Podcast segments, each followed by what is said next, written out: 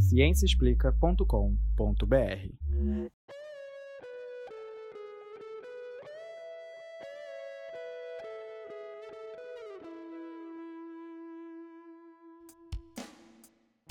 Este é o Microbiando, o podcast que traz novidades do mundo da microbiologia e imunologia para você.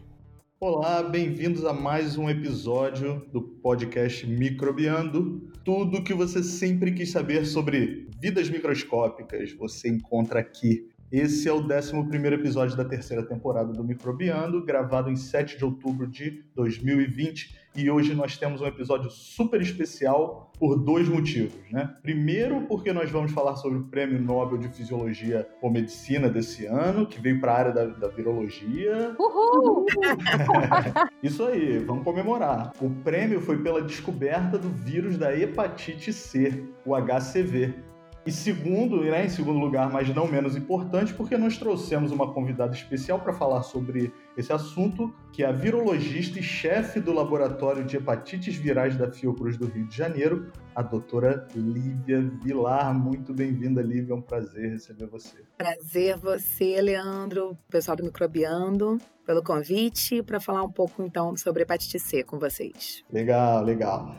Uh, o meu nome, como vocês já sabem, é Leandro Lobo. E, e, além de mim e da Lívia, também temos outra virologia, uma, uma virologista, desculpa, uma virologista da casa, que é a professora Juliana Cortines da UFRJ. Oi, Ju, tudo Oi, bem? Oi, pessoal, tudo bem? Olha só, 2x1, um, hein? 2x1.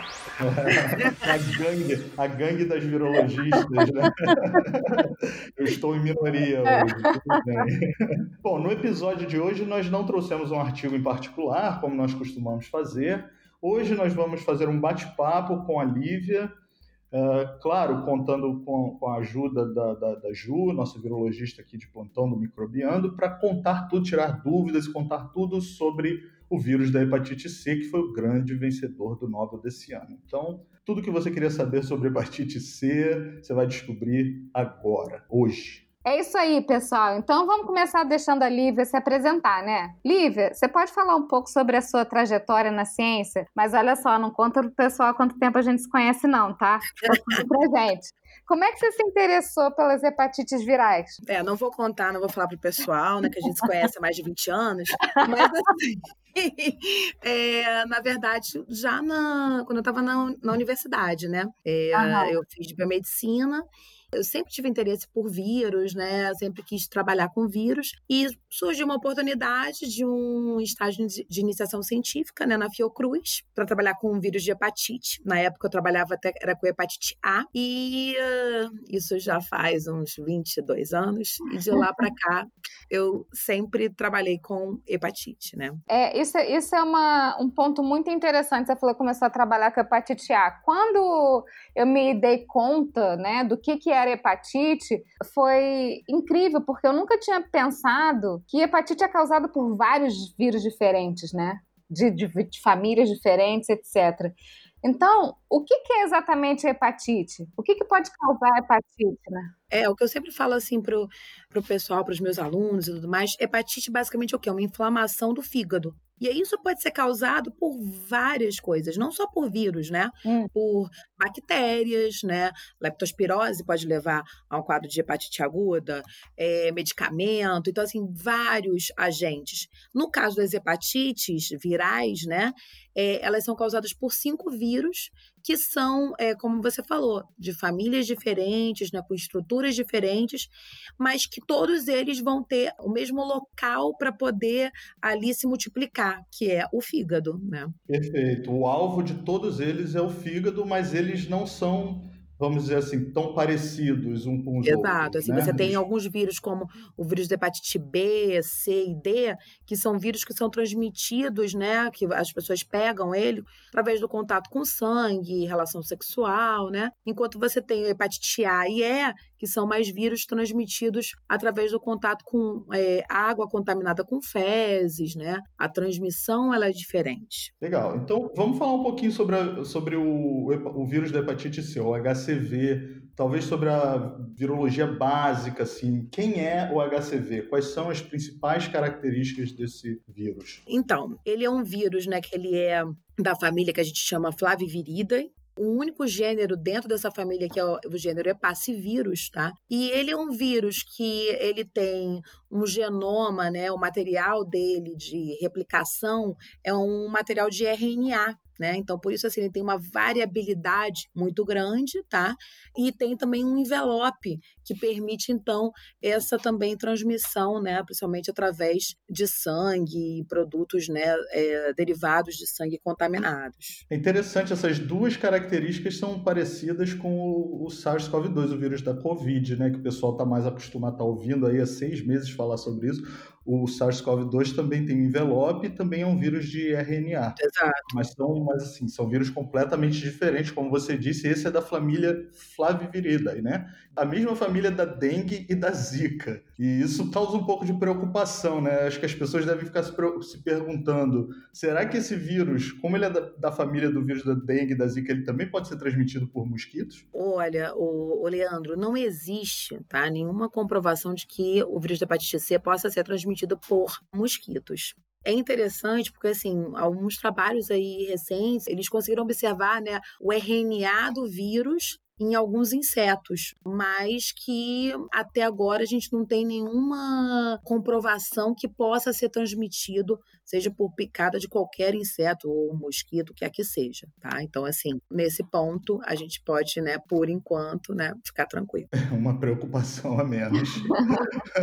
mas só um, um parêntese, só para é, ressaltar, que foi que a gente estava discutindo anteriormente, né? O, o vírus da hepatite é da mesma família do dengue da Zika. Então, assim, é, é, muito impressionante que ele tenha uma, uma patologia tão diferente dos outros, né? É, na verdade, assim, hoje até na questão da patologia, algumas coisas eles têm em comum, porque o vírus da dengue, né, por exemplo, também ele dá... também pode levar um quadro Sim. de hepatite, é. né, de inflamação é. do fígado, mas não é assim também o foco principal dele, né? De... Não, pois é. E o HCV ainda pode terminar em câncer, tal. Então, é um, um pouquinho mais complicado. Esse ponto, né? Bom, mas se o HCV então não é transmitido por insetos, por mosquitos, como é que ele é transmitido? Como a gente pega hepatite C? A principal forma é através do quê? De contato com sangue contaminado. Mas como? Como que, ah, Lívia, como é que é esse contato, né? Os primeiros, né, casos, né, que foram identificados eram principalmente através de transfusão de sangue, né? Porque você não tinha um teste para poder identificar, então era basicamente através disso. Hoje em dia que a gente tem, né, testes para isso, principalmente entre usuários de droga, o compartilhamento de material pérfuro cortante, né? Até mesmo, por exemplo, barbeador, né? Qualquer tipo de material pérfuro cortante pode, né, é, ter um risco de transmissão do vírus. E, Lívia, qual é a prevalência da hepatite C no Brasil, por exemplo? Então, a prevalência, quando a gente pensa assim, ah, em porcentagem, parece pequeno, né? uhum. né? A, em torno de 2%, né? Uhum. 2% de 200 é, milhões, né? Acho que a gente está nisso, em 200 milhões, é. acho que ou um pouco mais, né? Pode não, não parecer tanto, mas é bastante gente, são 2 milhões, né? E o maior problema é que muitos não sabem que estão infectados. É, você falou sobre essa coisa da, das agulhas de transmissão por usuários de drogas, eu fiquei imaginando. Eu, eu, eu, ouvi falar que tem outras práticas assim mais tradicionais que também podem contribuir para a transmissão do vírus da hepatite C, como por exemplo circuncisão, rituais né, de escarificação, tatuagens tradicionais, aquelas tatuagens com bambu, acupuntura. É, isso é verdade? É, pode ter um risco sim, dependendo da quantidade, né, ali de sangue, carga viral ali da pessoa, né, que está infectada, né, passando ali de um para o outro, há um risco sim. Óbvio que vai ser um risco menor, por exemplo, do que uma transfusão, vamos supor, de sangue contaminado, né? Mas tem um risco sim de transmissão. Pois é, Lívia, e aí isso me remete também a toda a questão social que algumas doenças virais têm, né? Uma questão importante é a seguinte: a hepatite C também pode ser transmitida através do sexo, e aí, se tem alguma, alguma correlação, eu sei que tem muitos estudos, inclusive, se você puder comentar, é, de pacientes HIV positivo e com hepatite C. Então, é, sobre essa questão da transmissão sexual, né, é, existem alguns estudos que é, mostraram né, que ela pode ocorrer. Só que, diferente da hepatite B, né, que é a transmissão sexual, e do, e do próprio HIV, né, que é a transmissão sexual, ela tem um papel muito importante, no caso da hepatite C, a gente não observa isso possivelmente porque assim a sêmen, secreções vaginais, né, você vai ter uma quantidade, né, de material ali de vírus, né, menor do que no sangue. Então, por isso, a transmissão sexual ela não tem um papel tão relevante no caso da hepatite C. Porém, até como você falou, da, inclusive até dessa questão social e tudo mais, o que a gente tem visto, principalmente os indivíduos com HIV, tem estudos que mostram que eles podem ter até quatro vezes mais, mais chance, né, de pegar hepatite C, principalmente porque essas pessoas, às vezes, além da questão do, do comportamento né, sexual, eles vão ter outros fatores de risco relacionados, né, como às vezes uso de droga ou até mesmo é, a própria questão mesmo é, de condição socioeconômica, né, que infelizmente essas infecções estão bastante ligadas a essa também essa questão de condições de pobreza e tudo mais. E deixa eu te perguntar, Lívia, o que que o paciente, a pessoa que está infectada, sente? Quais são os sintomas dessa da doença, da infecção pelo HCV? Na verdade, sim, a pessoa pode não sentir nada. Ela pode ficar anos, ah. tá? Infectado sem saber. Muitas pessoas só vão descobrir, né, quando vão fazer um teste, por exemplo, para doar sangue. Por isso que é super importante, existem várias campanhas é, do próprio Ministério da Saúde, né, voltadas para que as pessoas busquem, né, é, unidades básicas de saúde, né, para que façam testes para saber se tem anticorpo, né, contra a hepatite C, que a gente chama. Mas as pessoas que têm, é, vão apresentar sintoma, os sintomas clássicos de hepatite variam desde uma febre, enjoo, mal-estar, até o que a gente chama né, de ficar com pele amarela, é, urina escura, cor de Coca-Cola, que a gente fala, né? Uhum. Então, isso é, são os sintomas clássicos de hepatite. Todos os efeitos do, do, do fígado deixando de funcionar como deveria. Exatamente, né? exatamente. E o, o, HCV, ele também pode, essas infecções também podem progredir para o câncer de fígado, cirrose, câncer de fígado, né? Na verdade, assim, dos pacientes, né? No caso da hepatite C, ela, ela é uma doença é, extremamente importante, porque, assim, 80% das pessoas que se infectam com vírus elas vão evoluir que a gente chama para forma crônica, né? Vão ser portadores crônicos da infecção, tá? E desses, desses indivíduos, cerca de mais ou menos 20% pode evoluir para cirrose e depois de 5 a 10% para o câncer de fígado, né? Então, é uma doença que merece bastante atenção. Bom, então, pelo que você está falando, o fato de que a doença ela muitas vezes não se manifesta e aí ela só aparece depois que já está num estágio mais avançado, Uh, o, o, diagnóstico parece ser um problema nas hepatites causadas pelo HCV. Então, as pessoas, você acha que aqui no Brasil, no mundo de forma geral, esses testes para HCV deveriam ser feitos com mais frequência, deveriam estar incluídos aí quando você vai fazer um exame de sangue, para evitar exatamente que a doença possa progredir para o câncer? Sim, na verdade, assim, tanto o, o, Ministério aqui da Saúde, né, do Brasil, né, quanto a própria Organização Mundial da Saúde, né, eles têm uma agenda, né, que eles chamam Agenda 2030, que um dos planos é aumentar o acesso ao diagnóstico para 90% das pessoas que estariam supostamente infectadas. E aí esse acesso ele vai, como você falou, desde lá do postinho de saúde até os hospitais. Então, já existem né, estudos, inclusive, que a gente né, do laboratório participou, né, que permitiram tanto avaliar os testes rápidos para hepatite C, e que hoje têm sido muito empregados, né? Principalmente nos centros de orientação, aconselhamento, né? Que o pessoal procura para fazer para HIV, mas também tem para hepatite C e para hepatite B, esses testes rápidos. Ah, muito bom. E esses testes, então, estão bem estabelecidos, funcionam bem. Uh, tem teste rápido de furar o dedinho e detectar anticorpo, tem PCR em tempo real, tudo isso já está bem estabelecido. Então, o teste rápido, né, como você falou, de furar o dedinho, né, que é para ver o anticorpo, é bem utilizado, né? É óbvio, né? Como a gente sabe, né? Vão existir diferenças de sensibilidade e tudo mais, dependendo do teste, dependendo de quem é do grupo que está sendo avaliado, né? Por exemplo, indivíduos imunocomprometidos, às vezes você pode ter uma baixa sensibilidade, mas de modo geral são esses testes que detectam anticorpo, né, com sangue ali do dedinho, são testes que estão amplamente aqui utilizados, né?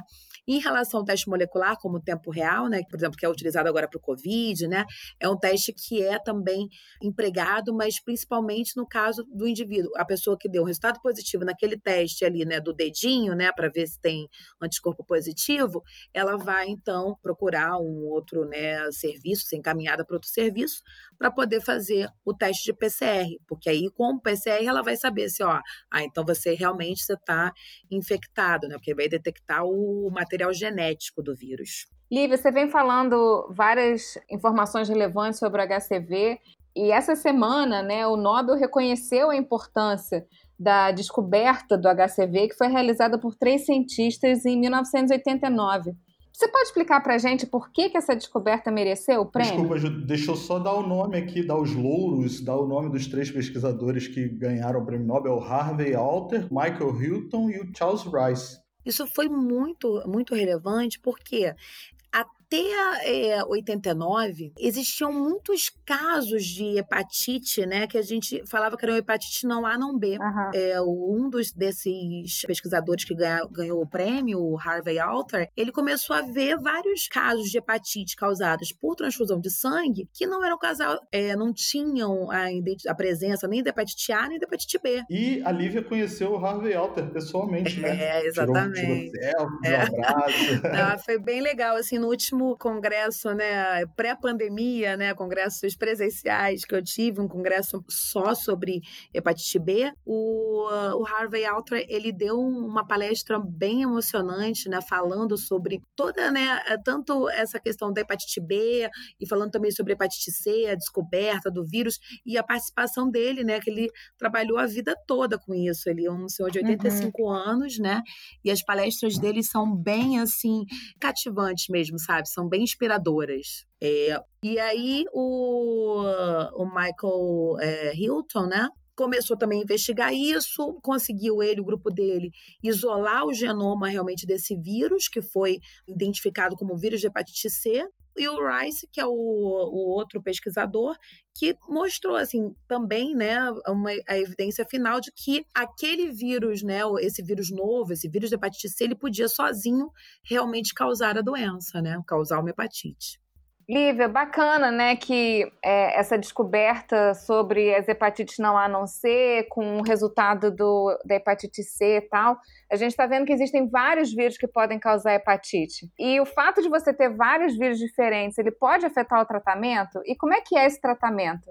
É fácil se livrar do vírus da hepatite C? Então, ô, Juliana, uma coisa que foi bem, bem legal, né, em relação à hepatite C, que a evolução do tratamento foi relativamente rápida. O vírus foi identificado em 89, na década de 90 começaram-se os primeiros tratamentos, né, com interferon, ribavirina, que são medicamentos né, que não atuam diretamente no vírus e que não levavam uma, uma taxa de resposta muito grande, né? Assim, uhum. 40%, às vezes menos, que conseguia evoluir para o que a gente chama de cura, entre aspas, né? Que seria a resposta virológica sustentada. O que, que é isso? O cara não ter o RNA mais detectado recentemente, nos últimos anos, desenvolveram é, medicamentos que atuam direto no vírus. É semelhante uhum. ao que a gente uhum. tem para o HIV, né? Ah, medicamentos legal. que vão atuar ali no vírus para inibir a replicação, seja na protease viral, né? Uhum. Em alguma proteína ali do vírus. E aí,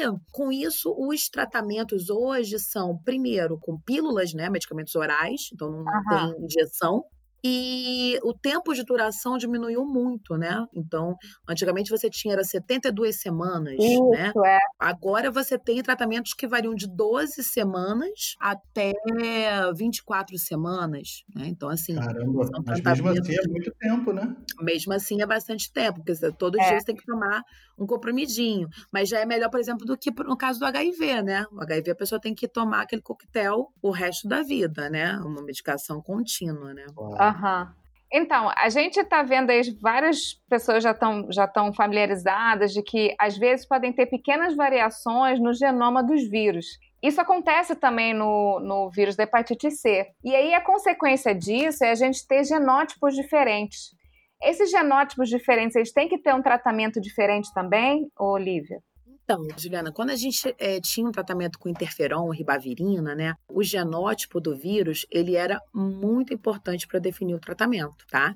Por quê? Porque, por exemplo, os indivíduos que tinham o genótipo 1, que é o que é mais frequente no mundo todo, uhum. eram aqueles indivíduos que respondiam pior ao tratamento. Uhum. Indivíduos que tinham o genótipo 3, que é, é, como você falou, né? São mudanças, né? São vírus da mesma, do hepatite C, mas que tem pequenas mudanças no seu genoma esses com genótipo 3 respondiam melhor. Agora, com essas drogas, né, os DAAs, né, essas drogas de ação antiviral direta, a maioria delas são é, pangenotípicas. Então, o que a gente chama, que elas podem atender a diferentes genótipos. Então, assim, o genótipo já não tem um impacto tão grande no tratamento. Ele pode ser importante, talvez, para poder definir assim a, é, um pouco mais de tempo, mas ele não é tão, tão importante né, quanto era antes. Ah, legal. É só um parênteses né, de como é importante a gente ter a ciência trabalhando junto do leito né, hospitalar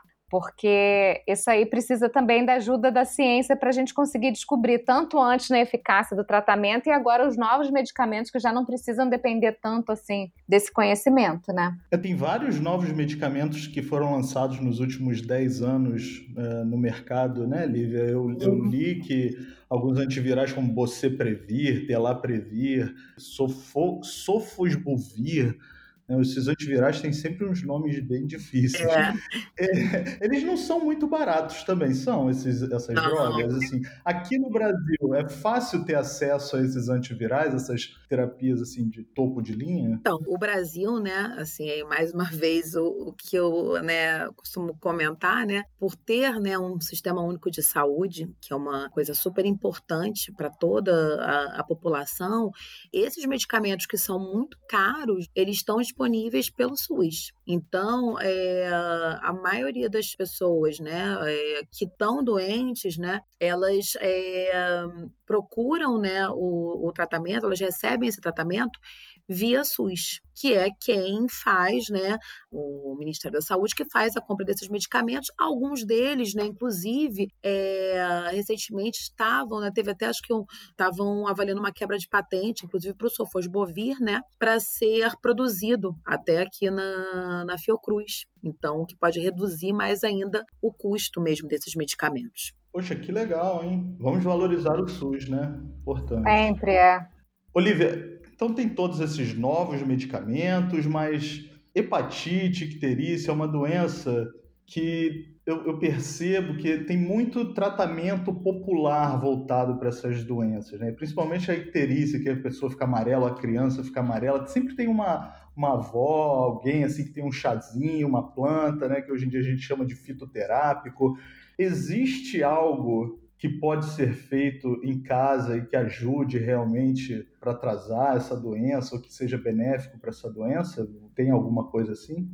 Então, Leandro, olha, é, eu realmente desconheço né, a eficácia realmente desses produtos, como você falou, naturais. Existe sim alguns estudos né, voltados, tanto para, como você falou, né, avaliar né, se esses compostos podem ter alguma ação né, para inibir a multiplicação do vírus em cultura de célula, alguma coisa assim, mas não tem realmente um composto que a gente pode dizer, olha, não, você, você vai tomar isso aqui, vai, vai melhorar ou vai diminuir. O que é recomendado é procurar realmente, né, um médico, um hepatologista, um gastroenterologista que vai avaliar o caso e encaminhar ao tratamento. Exato. Sempre é importante procurar o médico. Legal. Pois é, aí a gente chega num ponto extremamente importante, né? Que também agora, de novo, tá todo mundo desesperado. E a vacina, Lívia? Como é que tá? Como é que anda o desenvolvimento da vacina para hepatite C? É, isso é uma coisa que, assim, sempre as pessoas perguntam, né?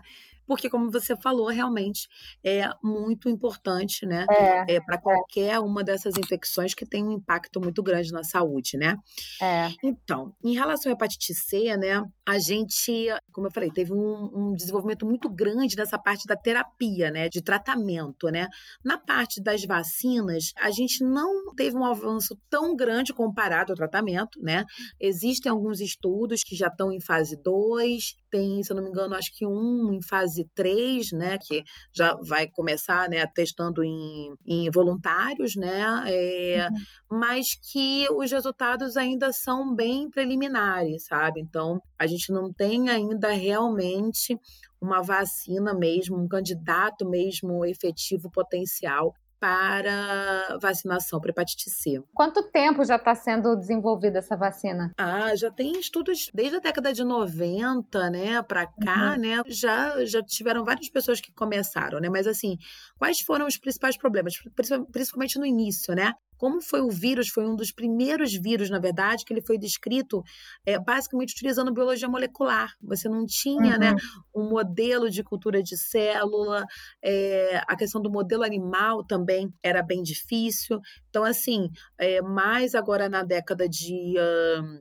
de 2000, né, é que ah, começou, né, a, a se descrever algumas células que são capazes, né, de permitir a multiplicação, né, do vírus, né, em cultura, e com isso que começou a dar, né, um insight maior para o avanço desses estudos em relação à vacina. É por isso, como você falou, né, é extremamente importante, né, para a gente ter uma vacina, a gente tem que ter uma a parte da virologia básica, ela tem que é, estar muito bem estabelecida, ela é super importante. E o Exatamente. pessoal querendo vacina para o Covid em seis meses, né? É, Mas Olivia, eu- eu- a gente está chegando já no final desse episódio e você tocou num assunto que eu tinha reservado aqui uma pergunta para fazer para você, porque eu li exatamente isso que você falou, não- que não existe um bom hospedeiro animal para você trabalhar no laboratório, modelos de células in vitro também não são muito assim abundantes. Então, como é o seu dia a dia no laboratório? Isso me parece ser um vírus extremamente difícil de estudar, né? É, então, em relação à parte de cultura de célula, né, a gente tem alguns trabalhos que a gente está fazendo, que a gente começou, né, a fazer, mas a partir justamente de uma colaboração, né, é, com alguns grupos é, de fora, né, para poder é, tentar é, estabelecer a replicação, né, do vírus, a multiplicação desse vírus, né, nessas culturas de célula, tá? Que aí a gente, né, são células que não são é, muito comuns, né, muito fáceis, né, da gente da gente ter e como e do mesmo modo o vírus também você não consegue, por exemplo, pegar ah, aquela pessoa que está infectada, eu vou pegar aqui a amostra dela, né, o, o sangue dela e vou jogar aqui na cultura e vai replicar, não, né? Você tem algumas cepas, né, que a gente chama que são tipo são isolados, né, de vírus, né, que é, são específicas para você fazer esses estudos. Tem, se eu não me engano, umas duas ou três realmente bem estabelecidas para cultivo celular. Então, isso é o maior entrave que a gente tem em relação a estudar essa biologia do vírus da hepatite C. Em relação à questão do modelo animal, também é um outro problema, né? É, alguns estudos já foram feitos para poder avaliar né, o vírus, principalmente, inicialmente né, em uh, primatas não humanos, né, em macacos, né? Agora, tem alguns pesquisadores que estão tentando trabalhar modelos com camundongos é, geneticamente modificados, né, transgênicos, que poderiam permitir produzir as proteínas do vírus, né? Então, essa parte realmente, tanto de modelo animal quanto de cultura de célula, é uma coisa que não está tão estabelecida. Lá no laboratório, o que a gente é, trabalha bastante é principalmente na parte de biologia molecular. Como a gente comentou aqui, é, detectar o vírus, você identificar né, é, mutações né, no genoma desse vírus que podem estar relacionadas àquele indivíduo a responder ou não ao tratamento, ou pode estar relacionado a um quadro mais severo, né? São estudos muito voltados para biologia molecular, né? Ou para a parte de sorologia. Então, Lívia, complementando essa parte do trabalho no laboratório e tal, tem alguma coisa que você queira compartilhar com a gente dos seus resultados? O que está saindo lá de quentinho do forno? O que, que a gente pode esperar aí nesse próximo ano sobre o vírus da hepatite? Uma das linhas assim que a gente trabalha bastante é com o desenvolvimento realmente também de testes de diagnóstico, né? Como eu falei, isso é extremamente importante, está alinhado com essa meta aí da OMS, né, de 2030, uhum. para poder eliminar, né, erradicar, né, que a gente fala hepatite. Uhum. Assim, a gente já há muito tempo a gente tem trabalhado, né, com é, o diagnóstico, né, do, do vírus de hepatite C em saliva e em sangue, né, aquele sangue que é coletado no papel de filtro, né, igual para o teste do pezinho, né, para poder facilitar o acesso ao diagnóstico.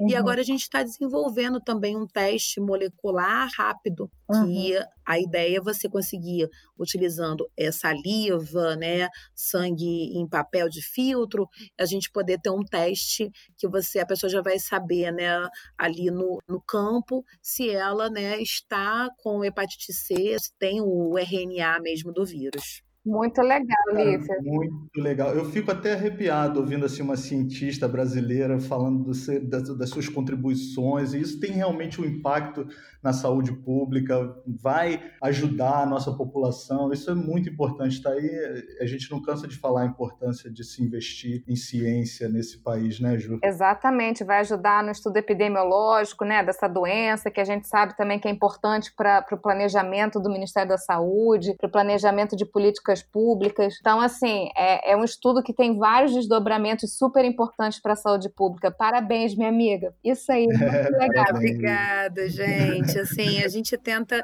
contribuir para isso, né? Que eu acho que, como você falou, assim, eu acho que a, a, maior questão é, é, essa, você ver que você está fazendo pesquisa não não, não para você, mas, mas para a população, sabe? Eu me lembro até hoje, assim, muito tempo né, atrás, quando ainda era o interferon, lá no atendimento que a gente tem dos pacientes, né? Um caso de uma paciente que chegou e assim, ela já tinha feito vários tratamentos e continuava dando positivo e ela ficou assim, quando ela chegou e, e viu que de novo era positiva, ela ela ficou tão arrasada, aquilo, sabe, é, é, aquilo te toca muito. Então você vê que hoje você tem tratamentos melhores, agora a gente buscando diagnóstico mais rápido, né, e acessível. Eu acho que é, a gente está cumprindo o nosso papel como cientista e como cidadão. Ai, fiquei até arrepiada. Também. E chegamos ao final de mais um Microbiando, um episódio super especial. Falamos do Prêmio Nobel de Medicina que saiu essa semana com participação especial da Lívia Vilar, doutora Lívia Vilar, que é a chefe do laboratório de hepatites virais da Fiocruz. Lívia, você está em algum. É no IOC, o seu laboratório? Em qual? Sim, sim, é no Instituto Oswaldo Cruz, no IOC, na Fiocruz. Nosso laboratório é um laboratório de referência nacional para hepatites pelo Ministério da Saúde, né? E também um laboratório de pesquisa dentro do IOC. Legal. Então, muito obrigado, parabéns pelo seu trabalho. Ju, também obrigado pela participação. Obrigada, é sempre ótimo estar aqui no Microbiando. Adorei estar com você, Lívia. Muito obrigada por aceitar o nosso convite. Foi ótimo. Obrigada a vocês, gente. Foi também bem legal conversar com vocês. Espero que o pessoal goste também bastante, né? E que, assim, se tiver né, é, entrar em contato para que a gente, né, possa auxiliar no que for possível. A gente está realmente disponível em relação à hepatite. Isso, você tirou as palavras da minha boca, Lívia. É, eu ia falar que se alguém tiver alguma dúvida, entre em contato com a gente nas nossas redes sociais, tá? No Twitter, no Facebook, no Instagram, no TikTok, todas são microbiando, fácil de achar. E também temos o bom e velho e-mail, que é o microbiando.micro.ufrj E se vocês tiverem alguma dúvida, vocês mandam pra gente que a gente pergunta pra Lívia Bom, o podcast Microbiando tem o apoio do Instituto de Microbiologia Paulo de Góes, do Instituto de Biofísica Carlos Chagas Filho, ambos da UFRJ, e além disso, nós também temos o apoio da Sociedade Brasileira de Imunologia, Sociedade Brasileira de Microbiologia, a Sociedade Brasileira de Virologia, também do site A Ciência Explica, que é nosso parceiro, e do Marketplace iBench. Esse episódio foi produzido pela equipe do Microbiando e editado por Pierre Borges. E a trilha sonora do Microbiando foi produzida por Daniel Vasques. Até a próxima, pessoal. Tchau, pessoal. Tchau, pessoal.